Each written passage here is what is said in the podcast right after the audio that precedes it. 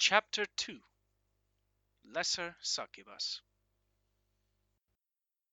When a succubus injects a human woman with mana, she is thrust onto the path of her transformation into a succubus. Her first experiences are marked by surging receptivity to carnal passion and pleasure. She will often be parched for the moisture of essence. Though a woman who has only just become a monster may still have vestiges of her human values, her monstrous body will flush with longing for a man, her hunger demolishing her frail human psyche. Thus, uninhibited, she will seek out a man and attack him. At that first taste of magical pleasure, her first feast of masculine essence, her human values crumble, and she becomes a monster, body and soul, drowned in the pursuit of pleasure offered by the male form. Lesser succubi appear differently than their more mature sisters. Their horns are shorter, having just sprouted, and their bodies are lighter in pigmentation.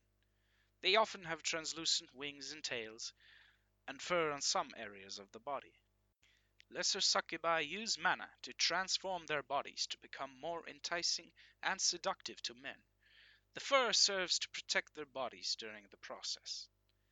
As the lesser succubus continues to collect human essence, her small horns, wings, and tail grow large, and her heart becomes more and more lustful until she has become a full succubus.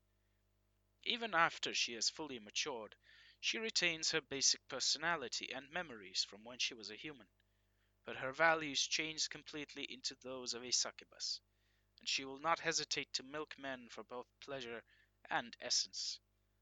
There is no known way to restore a woman who has been turned into a succubus to humanity. If your lover is turned into a succubus, do not attempt to save her. Instead, flee immediately, unless you wish to be carried off into the monster realm to spend eternity with those sensual and lascivious fiends.